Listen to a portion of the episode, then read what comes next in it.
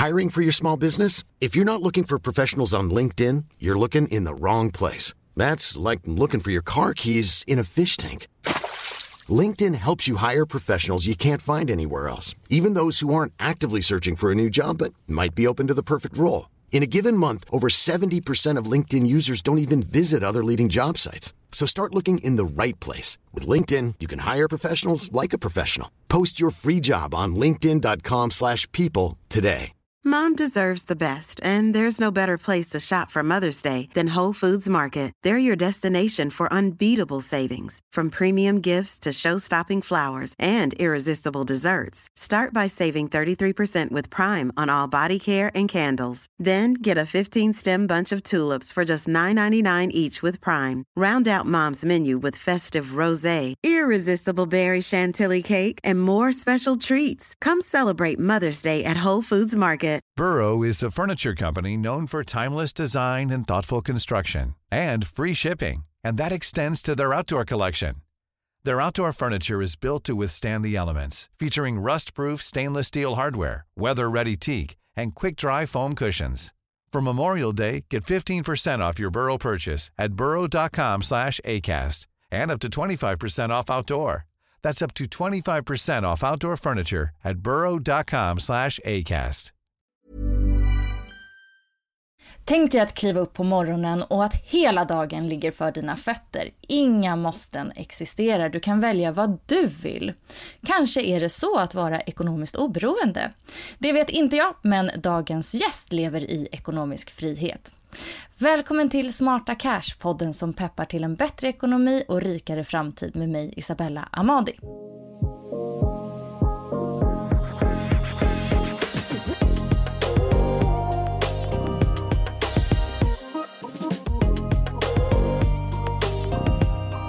Innan vi kör igång idag så vill jag passa på att tacka alla lyssnare som har hört av sig med både fina ord och frågor. Och för den eh, som har något på hjärtat så finns jag på smartacashpodcast.gmail.com eller på Instagram smartacashpodcast. Men jag vill också understryka att jag inte ger någon finansiell rådgivning eller köprekommendationer på aktier eller fonder utan pratar bara pengar generellt. Och så till dagens gäst. Vilken ära för mig att ha med mig en person som har gjort en otrolig sparresa. Från att vara en eh, vanlig som oss andra med jobb, livspussel och barn till att bli ekonomiskt oberoende. Maribel Leander Lindberg, välkommen! Tackar! Så kul att du ville vara med, för du och din man Oskar har ju då eh, blivit ekonomiskt fria. Eh, hur, alltså vad är det? Hur ser era liv ut?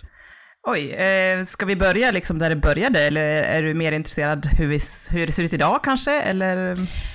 Vi kan väl börja med ett litet smakprov på hur livet ser ut idag.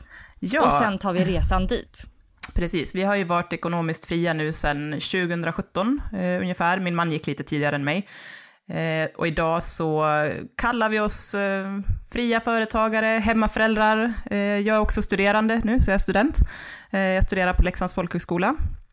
Eh, min man han eh, tar en del, ibland vikariat, vi skriver en hel del på vår blogg. Ehm, ja, det handlar mycket om liksom, ja, ett härligt vardagsliv så. Mm. Grymt. Och ni har också faktiskt skrivit två böcker, ja. Ut ur ekorrhjulet och eh, vad heter den andra? Lev lokalt. Lev lokalt, precis. Ut ur ekorrhjulet kom ju ut 2019. Eh, på, ja, i januari där. Och sen Lev lokalt har precis kommit ut nu i januari i år. Eh, så att eh, de, ja, den första boken handlar ju om ekonomisk frihet, medan boken idag, Lev lokalt, handlar kanske mycket mer om, ja men kanske lite hur livet ser ut idag och hur vi lever och ett liv som vi tror att många skulle ha glädje av. Ja, alltså jag tror det finns en enorm nyfikenhet där ute på hur livet skulle vara om man inte behövde jobba, vad man skulle göra och tittar man lite på sociala medier idag, hur folk pratar, så finns det en hel del människor som satsar på ekonomisk frihet. Så trendigt. Mm. Ja, det kanske, det kanske man kan säga. Men jag skulle också vilja lyfta att, liksom, att det finns en ganska stor skillnad mellan ekonomisk frihet och ekonomiskt oberoende. Eh, det är ju så att vi är ju obero, vi är ekonomiskt oberoende, men när man tittar på ekonomisk frihet så handlar det mycket, mycket mer om vilka livsval du gör eh, och vad du vill fylla ditt liv med. Eh, och den planen ska man ju ha klar innan man börjar en sån här sparresa. Att vad vill jag göra med mitt liv och vad är det som gör att jag skulle vilja lämna ett vanligt lönearbete för att vara just ekonomiskt fri? Eh, så att eh, även om man kan tycka att ja, det skulle vara härligt och så, så handlar det inte alls om att liksom ligga på en strand och bara vara ledig, utan det handlar snarare om att eh, mejsla ut och designa det liv som du vill leva eh, och inte vara eh, beroende av kanske en arbetsgivare på samma sätt. Så det är inte vägen mot överflöd och liksom jetset-kultur? Nej, Eh, Eh, och jag tycker också att eh, det, det är viktigt att, att, lyfta fram att just eh, vägen till ekonomisk frihet, den går ju ut väldigt mycket på att du har att du fokuserar på sparandet och mejslar ut en livsstil där du är bekväm med den nivå som du sätter.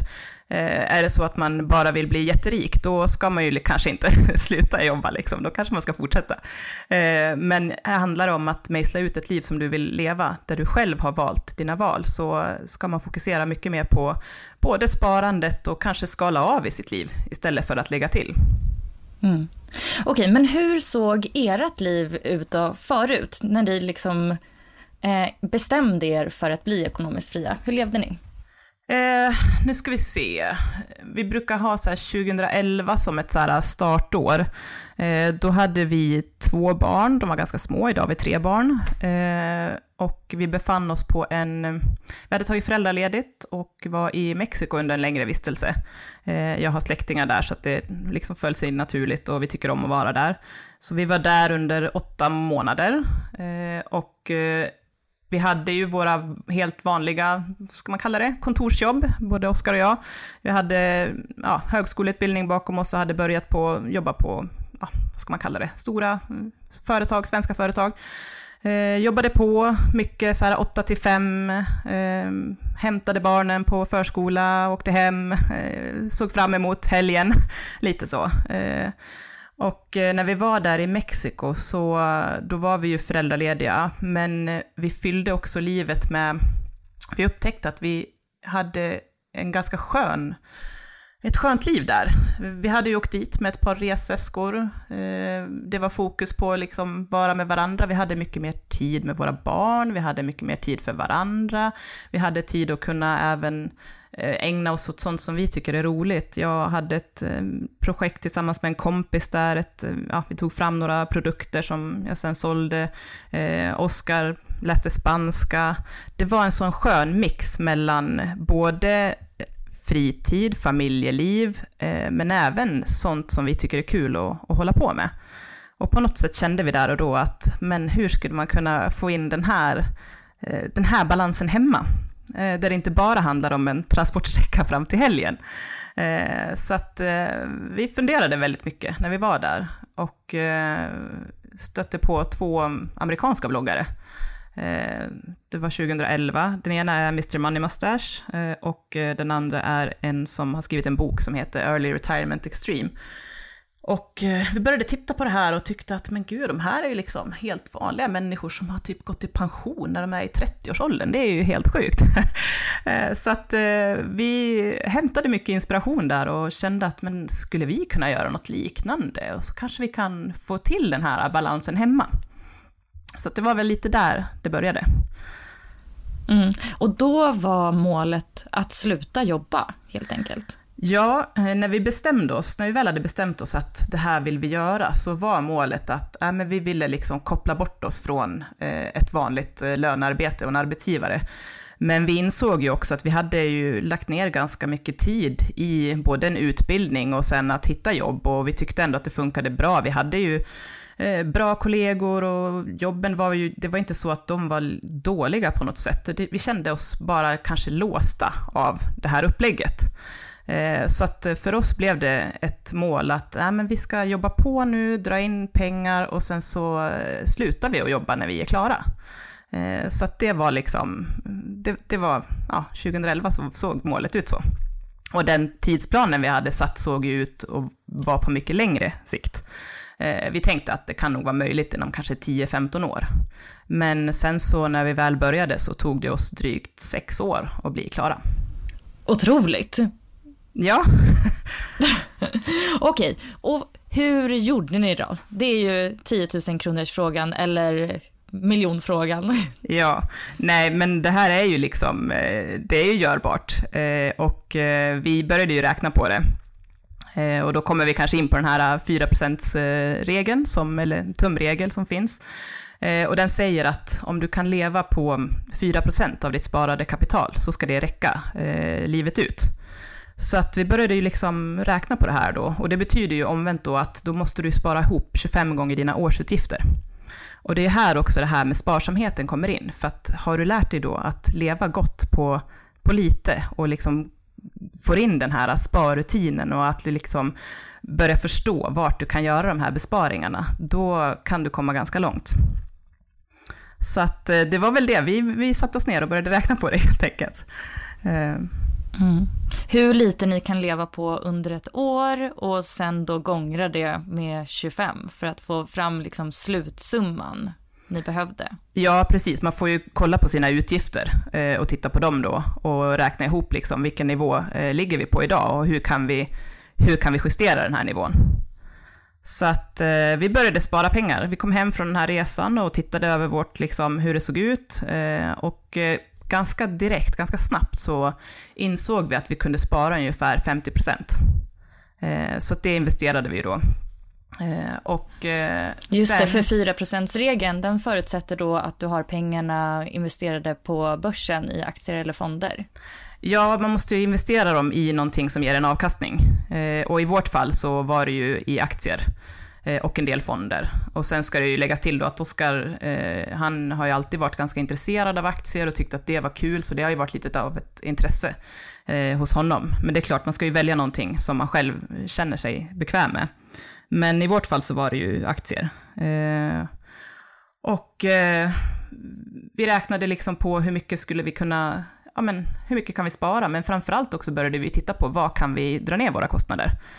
Eh, och där är det ju de här stora posterna som, ja men mat kan ju vara en sån, eller eh, transport är ju också en sån. Eh, kunde vi börja samåka vissa sträckor, eh, sådana saker. Och sen även boendet är ju också en, en stor del. Eh, det ska läggas till också att vi redan 2005-2007 hade vi, vi bodde i USA då, och eh, hade, det var kanske där också många tankar väcktes Eh, med att eh, vi kände att det var många där som bara sprang på i ja, men det här berömda ekorrhjulet. Och eh, det var liksom mycket fokus på alla pengar som du kunde dra in och nästa bonus och lite vad du skulle spendera de här pengarna på. Och samtidigt såg vi att många, det kändes som att många var ganska stressade över de här och stressade över att kunna dra runt de här kostsamma liven. Eh, och redan där så började vi fundera kring hur kan vi göra för att känna oss mer trygga? Eh, och då började vi amortera en hel del på vårt lån, för att vi kände att, på vårt bostadslån då, eftersom vi kände att det är en form av trygghet liksom. Eh, men det var ju innan vi hade de här tankarna som kom sen 2011 med att vi ville sluta, så att Ja, nej men det... Men det var lite mardrömsexemplet där. Ja, det kan man säga. Vi såg det och upplevde att, nej men gud, så där vill inte vi leva. Eh, vad gjorde ni då med ert liv? Hur drog ni ner på de här kostnaderna eh, när det gäller boende, transport och sen så vanliga konsumtionsvaror då som typ kläder och så vidare? Ja, men kläder började vi ganska snabbt inse att nej men eh, vi drog ner ganska eh, hårt på det. Eh, och kände att nej men det är nog inte att vi behöver de här kläderna. Utan vi hade ju liksom välfyllda garderober, både med skor och kläder. Och, eh, så där kände vi att där kunde vi ju ganska snabbt bara ta bort mycket överflöd där. Sen började vi titta också på hur vi, hur, på fritidsaktiviteter, hur vi liksom, vad vi gjorde på vår fritid. Eh, vi började titta mycket mer på vad har vi i vårt närområde. Eh, barnen var ju ganska små, så det var också en fråga om, om att rent praktiskt, liksom, att det var ingen mening att sätta sig i bilen och åka 40 minuter till ett lekland, liksom, när vi har skogen precis utanför dörren. Eh, det var många sådana grejer som vi, som vi tittade på. Även resor eh, kände vi att tidigare så kanske det var mer eh, slentrian, att man köpte en resa och kanske åkte två veckor. Men vi började ju, det, det var faktiskt rent praktiskt, så kände vi att nej, men det är ingen mening att ta med barnen på en utlandsresa, för att de är ju glada av att plaska här i en sjö som vi kan gå till. Så att, eh, eh, och mycket av de här besparingarna, det är klart att man börjar på något område och ja, men, ta med matlåda hela tiden och eh, kanske bara gå ut och äta eh, en gång i veckan istället för alla dagar i veckan. Så sådana saker kan man ju göra ganska snabbt, men sen så blir det en sån stor del av ens livsstil att, att gå tillbaka till det innan känns bara konstigt och fel. Så att det blir så integrerat i hur du lever. Ja, men kändes det inte som att ni förlorade någonting? Eller blev det inte tråkigare? Nej, vet du, jag, jag har funderat på det, för den frågan får vi ofta. Och för oss så var det så tydligt, vi fokuserade hela tiden på våra val, vad vi valde istället. Och vi såg ju på något sätt också, vi såg ju den här, vi hade ju vårat mål och såg det så tydligt att det är det vi vill göra och fokus blev hela tiden på valen vi gjorde och upp, vi upplevde att vi var väldigt nöjda och glada med alla de här valen som vi gjorde liksom istället att, ja men att vi stannade hemma i Sverige och vi, vi njöt av det istället för att eh, fokusera på att oj, nu åkte vi inte utomlands. Eh, så att eh, vi har upplevt under hela den här resan att det faktiskt har varit så att ju mer vi har skalat av, desto nöjdare har vi känt oss. Eh, och jag tror att det är en del av, av processen. Eh, man får det med sig. Eh, men sen är det ju så, det är klart att man kanske ibland påverkas av eh, yttre faktorer och så här, men man får jobba ganska mycket med sig själv också och kanske stänga av det här som man vet påverkar en i den här eh, kanske negativa konsumtionsinriktningen. Eh, och där kan man ju också ja, blir göra man inte påverkad av kompisar eller släktingar som drar iväg och de åker utomlands två gånger per år och köper nytt där, flyttade hus, renoverade och sådär. Ble, blev ni inte liksom lockade av andras konsumtionstakt? Nej, vi blev inte det faktiskt. Och jag tror också det har mycket att göra med att vi såg det här målet så tydligt. Det var det vi ville göra och vi kände att det är det, det, det, är det som hägrar. Eh, så att eh, vi var mer liksom, vi var glada för dem, men eh, återigen så det, det blir sånt fokus på, på de valen som, som vi gjorde eh, och som vi gör det, fortfarande idag. Gjorde ni något eh, misstag på vägen som eh, du kan dela med er av? Nej, jag har funderat på den där frågan också. Eh, det är nog snarare så att vi har fått med oss en massa lärdomar eh, om oss själva och hur vi är som personer och, eh, och, och vad vi tycker är viktigt i livet. Och jag, jag känner inte att vi har gjort något, något misstag så. Det är snarare så att det blir ga- ganska snabbt så får man en ekonomisk trygghet. Det är lite som att ha en ryggsäck full med pengar. Eh, och den tryggheten gör att du blir mycket starkare i dig själv och i alla beslut du tar.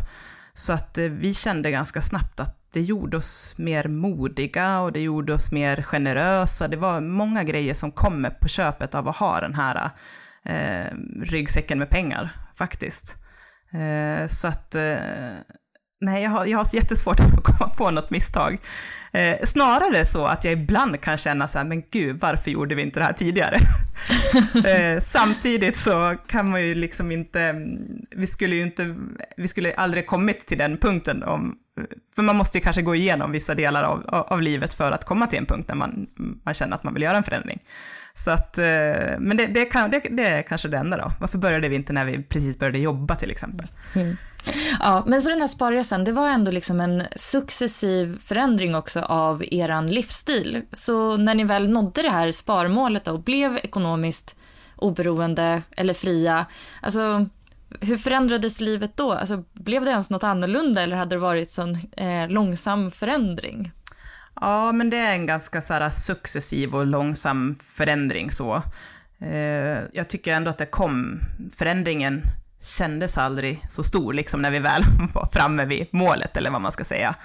Och, och, när man har hållit på som vi gjorde då från 2011 fram till 2017, så blir det också som att det blir en, en del av, av ditt liv. Eh, och det blir så integrerat så att när det väl kom till punkten att ah, men nu slutar jag jobba så kände jag inte att det var, det, liksom, det enda som var skillnaden var att jag inte behövde gå till jobbet liksom.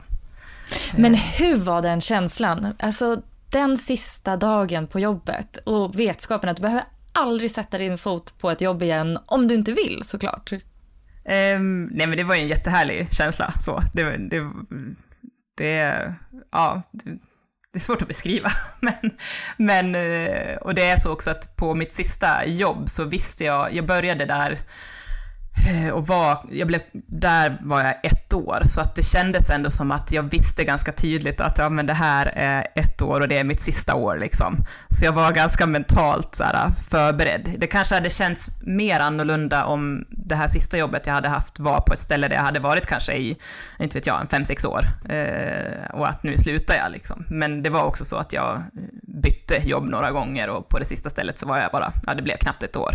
Så att eh, det kanske är ännu starkare då om man är eh, den här känslan av att oj, nu är det någonting väldigt, väldigt annorlunda om man har varit kvar på, på samma ställe. Så hur lever ni idag då?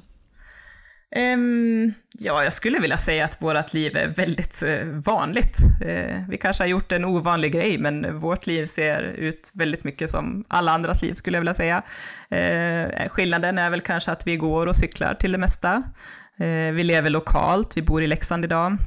Eh, vi försöker göra det mesta vi ägnar oss åt, det gör vi liksom på plats. Eh, jag går ju i skolan här i Leksand. Eh, Oskar eh, skriver för den lokala nyhetssajten ibland. Ibland vikarierar han på en skola här i Leksand. Barnens aktiviteter finns här också. Eh, vi går liksom inte över ån efter vatten. Så. Vi har en bil istället för två som kanske de flesta har. Eh, ja, vi bor i en, ett hus. Eh, mycket kretsar ju kring, kring barnens liv också. Eh, de är idag sju, tio och tolv. Eh, och även om vi är väldigt eh, fria i vad vi ägnar oss åt eh, så, så är det ju ändå så att vi har ju deras skola att förhålla oss till. Så vi kan ju inte bara dra iväg eller göra precis som vi vill, utan det blir ju en väldigt liksom, struktur och vardag kring deras eh, skolgång.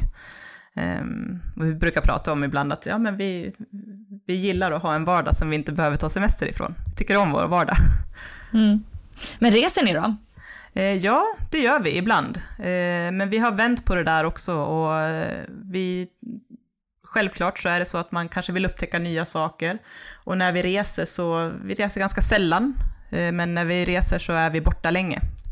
Eh, och det är ju både ur ett ekonomiskt perspektiv, men framförallt har det nu blivit väldigt tydligt för oss också att det är ur ett eh, miljöperspektiv. Vi är borta då, vi brukar räkna så här, om vi flyger så räknar vi gärna med en vecka per flygtimme. Så då kan man ju själv räkna ut då hur, hur, hur länge man ska vara borta om man ska ta en längre resa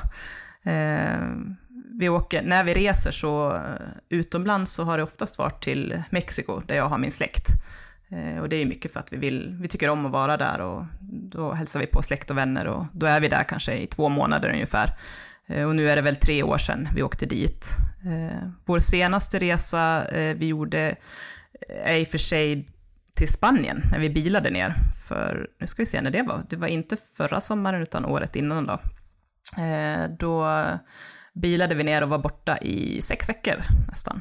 Och då var vi på plats eh, i eh, Vigo i Galicien Eh, och höll oss där i, ja, under nästan hela tiden och levde lokalt där. Det är mycket det som våra nya bok handlar om också, att eh, ja, men man ska eh, hitta både sin plats där man vill leva och bo, men om man reser så, tycker, ja, så känner vi att ja, men då vill vi liksom leva lokalt där i så stor utsträckning som möjligt, eftersom vi känner att vi får ut mycket, mycket mer av en sån upplevelse.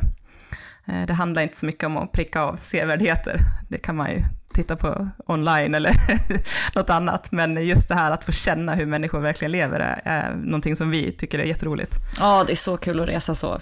Eh, roligare än att ligga på en charter som ser likadan ut var helst man ja, är i världen. Blir, liksom. Ja, det är ju ingen skillnad egentligen. Du har en pool och du har en stor sol och en strand. Eh, så att, eh, ja. ja men hur, gör, hur gör ni med alla de där grejerna som kostar i livet då? Typ, eh, jag vet inte, nya galonisar till barnen, göra om hemma. Eh, jag vet inte. Mm, allt. Ja, eh, vi handlar ju, det måste man ju göra, vi har ju barn liksom.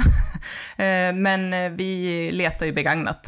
Eh, och det är ju framförallt ur en det är mycket ur en liksom, miljösynpunkt. Visst skulle vi kunna köpa nytt, men vi letar helst begagnat först.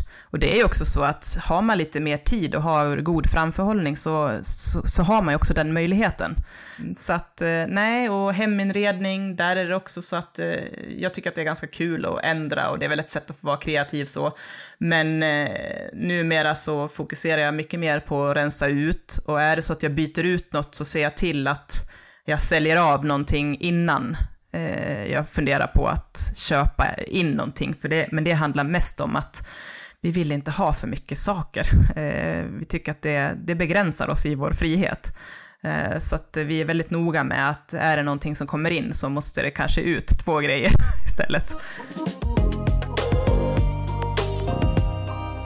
Men då plockar ni alltså ut en, eh, alltså en inkomst från ert sparade, investerade kapital varje månad, eller? Ja, det stämmer bra. Eh, vi sparade ju ihop lite drygt 6 miljoner, eh, blev det ju. Eh, och, eh, men då är ju det pension, boende och sen aktier som det ligger i. Eh, och idag så, vi gör av med ungefär 20 000 i månaden. Så att eh, man kan säga att, eh, ja, det plockar ju vi ut varje månad. Det är som våran lön, eller vad man ska säga. Eh, för att dra runt vårt liv då. Och ibland så brukar vi prata om, ja, för kanske många som har mm, liksom en, vad ska man säga, medelinkomster och så kanske ofta plockar ut, eller kanske gör av med eh, dubbelt så mycket som vi. Så att vi har, brukar prata om bättre liv till halva priset. Jag tänkte fråga lite om eh, investeringarna också. Eh, för under spartiden så nämnde du att ni investerade i aktier. Förändrades eh, era placeringar på något sätt när ni sen då blev ekonomiskt oberoende? Nej, jag skulle vilja säga, nu är det ju Oskar som tycker att den här delen är roligast och han som håller på med den mest, men det ser ut ungefär lika mycket, eller likadant ut som när vi slutade. Eh, så att vi har inte gjort några stora förändringar där. Och det var nog mycket där också att eh, jag tror Oskar känner nu liksom att han har inte alls det här samma intresse för, att, för aktierna och för att sälja av och köpa nytt, utan han vill att det ska liksom tuffa på eh, och inte behöva göra så mycket analyser kring dem. Eh, det kanske också är en form av minimalism och skala av, att eh, inte behöva ha den, den uppgiften. Så att eh, nu ser det ut ungefär likadant. Vi har en flik under vår blogg som man kan gå in och titta på, eh, som heter Vår ekonomi, där det finns lite mer info om just investeringarna. Mm. Men hur klarar ni då typ börsnedgångar? Eh, alltså blir ni inte liksom lite skraja när ni ser röda siffror?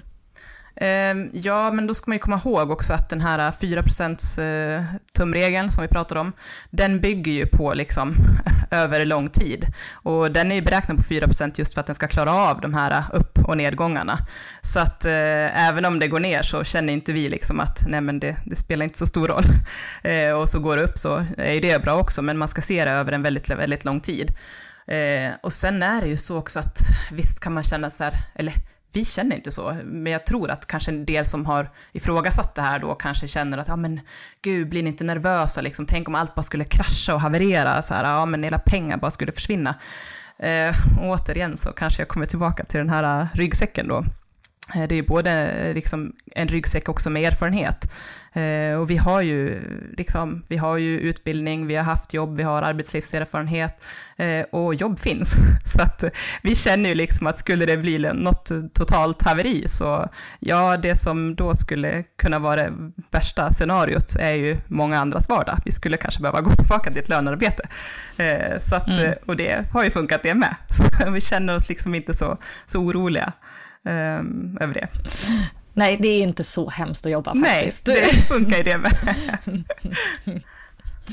Ja, och nu i världen, det finns ju något som heter FIRE-rörelsen. Alltså, kan inte du berätta lite om, om vad den innebär?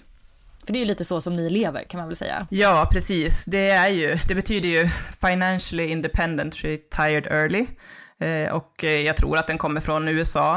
Eh, som sagt, vi hittade ju de här bloggarna som bloggar fortfarande, och, eller i alla fall en av dem. Men ehm, nu är ju det här en, en rörelse som finns i hela världen.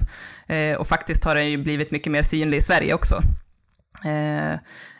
när vi började så var ju vi, vi kände oss ju ganska ensamma om det vi höll på med och trodde att vi kände oss ganska udda. Vi valde ju också att vara helt anonyma. Vi berättade ju inte för våra, liksom, våra familj och vänner och så vad vi höll på med, utan vi levde ju på precis, det såg på utsidan ut precis som vanligt. Just för att var, inte ens de visste? Nej, det var ingen som visste. Alla fick reda på det typ ungefär då när, när jag slutade 2017. Så att, eh, ja, så att ingen visste. Eh, och den här rörelsen har väl spridit sig och jag tror att det på något sätt, ja men det finns en längtan. Eh, jag tror många kanske har upptäckt att det blir det här ekorrhjulet och att man bara springer på för att dra runt kostsamma liv. Och någonstans där så kanske en del stannar upp och känner så här, men vad vill jag med mitt liv egentligen? Och det som är med just FIRE, det är ju det här som jag var inne på lite tidigare, att man måste verkligen definiera vad är liksom målet med mitt liv? Vad vill jag göra med min tid? Eh, hur vill jag att det här livet ska se ut? Um, och det behöver inte betyda att man slutar jobba, en del fortsätter ju med det, men, men att kunna känna att man, man äger sin tid. Vad tror du då, kan vem som helst bli ekonomiskt fri? Ja, alltså vi har ju gjort det här utifrån våra förutsättningar. Vi eh, var ju liksom två, eh, två personer i ett hushåll som drog in, vad ska man säga, medellöner så. Eh, men det är klart att det ser, det ser ju annorlunda ut. Varje människa har ju sina förutsättningar och kommer med olika eh, både erfarenheter och olika typer av jobb och löner och så. Så att eh, det handlar ju väldigt mycket om att, att se över hur, hur ens liv ser ut, vad man har för utgifter. Eh, och sen tror jag man får börja någonstans. Eh, och det är klart att det kanske är mycket svårare om man är ensamstående, och, men jag tror att bara att se över hur ens ekonomi ser ut eh, och få kontroll och koll på den tror jag ger så otroligt mycket trygghet och det ger en form av frihet. Men eh, då kanske vi ska avsluta med dina bästa tips då för, till den person som också vill bli ekonomiskt fri. Ja, eh, jag skulle ju vilja säga att det absolut bästa tipset, och det är ju som titeln på vår nya bok, det är ju att leva lokalt. Eh, du kan göra så otroligt mycket besparingar genom att leva i ditt eh, närområde. Och då pratar jag om att du lever i ditt närområde, kanske i en storstad, kanske det blir ditt kvarter. Du kan gå till ditt jobb, eh, dina barns skola finns inom gångavstånd, eh, dina fritidsaktiviteter, barnens fritidsaktiviteter, allt finns inom gång eller cykelavstånd. Där gör man så himla mycket, man gör otroligt mycket besparingar och det är både i eh, pengar men också så mycket i tid. Mm. Wow, vilket härligt liv. Mm. Alltså det, låter, det är jätteinspirerande att höra liksom en, annan, en annan väg framåt. Så jättestort tack för att du kom hit och berättade om det, Maribel. Ja, men tack för att jag fick vara med, jättekul. Så fint. Eh, och eh, om man vill, eh, du pratade om att ni hade en blogg. Hur, hur mer, var hittar man er online? Ja, precis. bloggen finns på enkelboning.com. Och sen finns jag på Instagram som enkelboning. Och eh, Oskar finns på Twitter på, som Farbror Fri, om man vill följa honom där. Så att, eh, ja, och vi tycker det är jättekul när läsare hör av sig och vi försöker svara på de frågorna som, ja, när vi kan och hinner med och tycker att det är kul att få den responsen. Så att, ja. Härligt! Och ett jättetack till dig som har lyssnat också. Hej då!